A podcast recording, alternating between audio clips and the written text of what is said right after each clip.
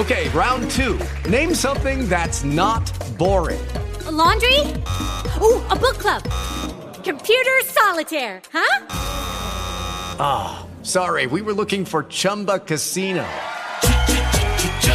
That's right. ChumbaCasino.com has over 100 casino style games. Join today and play for free for your chance to redeem some serious prizes. ChumbaCasino.com. No purchase necessary. Full prohibited by law. 18 plus terms and conditions apply. See website for details. Hello, it is Ryan, and we could all use an extra bright spot in our day, couldn't we? Just to make up for things like sitting in traffic, doing the dishes, counting your steps, you know, all the mundane stuff. That is why I'm such a big fan of Chumba Casino. Chumba Casino has all your favorite social casino style games that you can play for free anytime, anywhere with daily bonuses. That should brighten your day a little. Actually, a lot. So sign up now at ChumbaCasino.com. That's ChumbaCasino.com. No purchase necessary. VGW. Void were prohibited by law. See terms and conditions. 18 plus.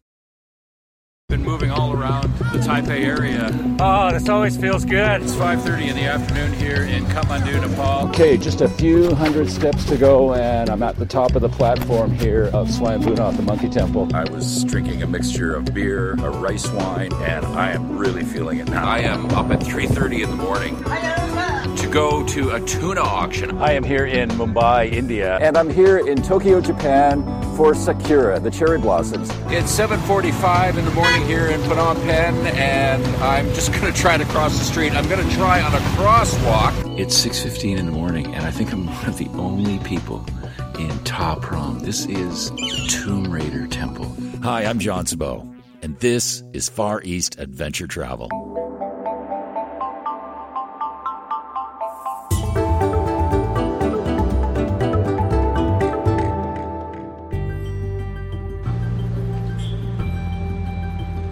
Hey there, welcome to the podcast.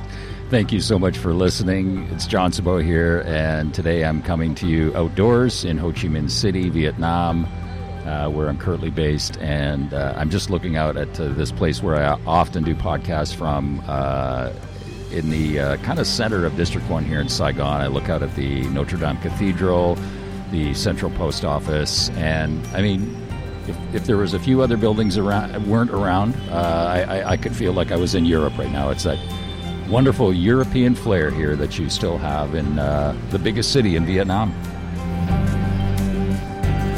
Now, in this episode of the podcast, I'm going to be talking about something that's kind of a little bit nasty, and uh, I'm speaking from experience uh, as I've just been kind of trying to get over it myself. Is traveler's diarrhea, which can kind of put a damper on your fun for your vacation. And uh, it happens to a lot of people that travel to Southeast Asia. And uh, I'll give you a little bit of advice. At least I can recommend you kind of a kit that you can carry with to help you deal with it in this episode.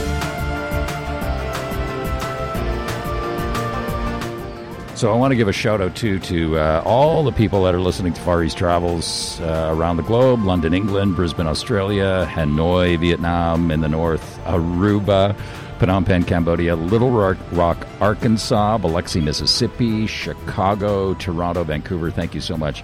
If you want to help others discover the podcast, all you have to do is write a positive review in the iTunes store. I'll leave a link in the show notes on how to do that and get started. You just need to sign into your iTunes account, follow that link, uh, rate the podcast out of five stars, and then write a review. And that would help others discover the podcast. Thanks so much.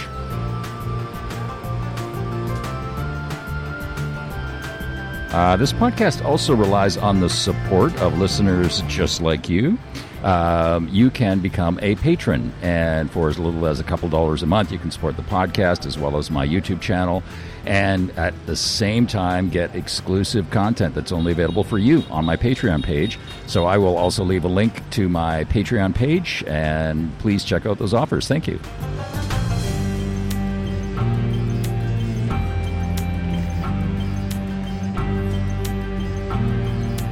Okay, so it's something I really, really didn't really want to have to share, but uh, I, I very rarely ever come down with anything when I'm traveling around Asia, uh, especially the notorious traveler's diarrhea, whatever you want to call it, uh, uh, Delhi belly in India, uh, Buddha belly in Nepal, and then they have all kinds of names for it. I think here in Southeast Asia, uh, but uh, you know I've, I've, come down with a little bit of it the last week here in Ho Chi Minh City, and uh, it's interesting because I I never have been sick here before, and I've spent lots of time here, but you know it can happen to anybody, uh, anytime.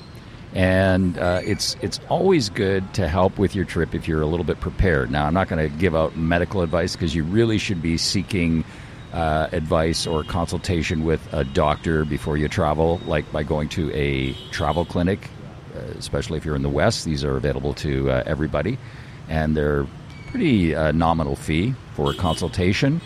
And then you can get some prescription medicine advance, say if you're doing some high altitude trekking or they might even prescribe some antibiotics to you should you come down with something like uh, traveler's diarrhea.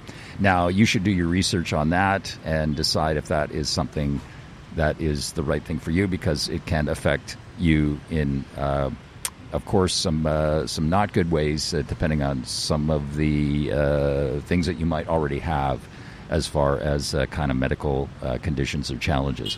So that would be something that you would want to deal with with your doctor for sure. But I can tell you some things that are probably uh, really handy to have with you while you're traveling. And not to say that you can't get something while you're traveling, like some uh, medicine for relief, uh, but they might not come under the same name. And, and it's just more time that you have to spend running around. And it doesn't take a lot to just stop by your local drugstore and pick up some Imodium and some Pepto Bismol. And if you don't want to carry a bottle of Pepto Bismol, just bring the tablets with you, which is a much more convenient way to travel. So these things are really helpful to at least ease some of the discomfort of traveler's diarrhea, particularly uh, Imodium, which will kind of help stop things at least temporarily. Um, so that's especially helpful if you're on a bus for a while or you need to get on a plane for a couple of hours here or there really for traveling time, it's probably a necessity to have something like that available. And I don't know if I, I, I it's a good thing to take uh, over the long term because it really can help sort of stop the process of your body healing. But it's certainly helpful for mobility, for getting around. And then the other thing that can really help is Pepto Bismol. Uh, and uh, it's been used for a lot of stomach issues and diarrhea issues over the years, and, and it does work for a lot of people. So that might be something that you might want to bring as well. Those are kind of the two main things.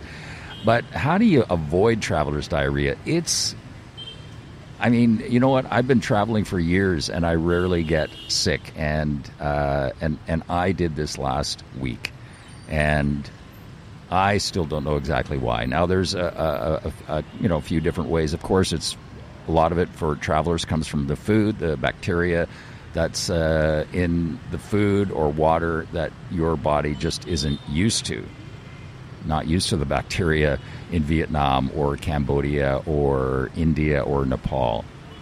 And so it's a reaction to that. And you know you can get it from eating out anywhere. Now, I will tell you from my experience, I usually don't get sick from food carts. It's usually from a proper restaurant, and not the buffet. I never eat buffets, but you know I, I've just heard stories of people thinking that they were going to play it safe and just eat at the hotel while they were traveling at first, and then they end up getting sick.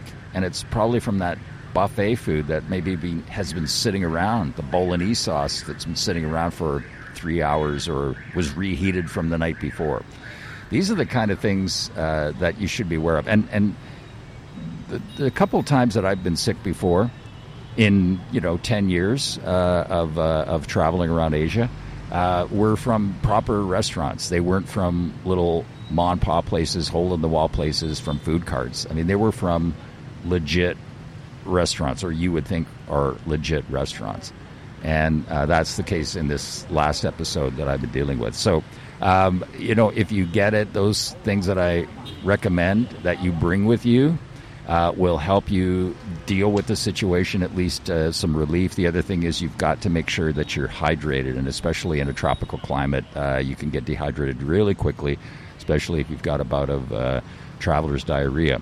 So it's really important to stay hydrated. I mean, all of these places especially throughout Southeast Asia, East Asia, you know, have convenience stores and they sell all of these sports drinks that are really helpful in uh, in you know keeping you hydrated and uh, and replacing some of those salts and things that uh, you're losing uh, as you're uh, you know making your trips to the bathroom. So those are some of the things that will certainly help you um, deal with uh, your situation here, which you know, as I said, can really put a damper and slow you down on a trip, especially if you have a limited amount of time. So that's it. That's all I wanted to talk to you today. Thank you so much for listening. And until next time, I wish you safe travels and namaste.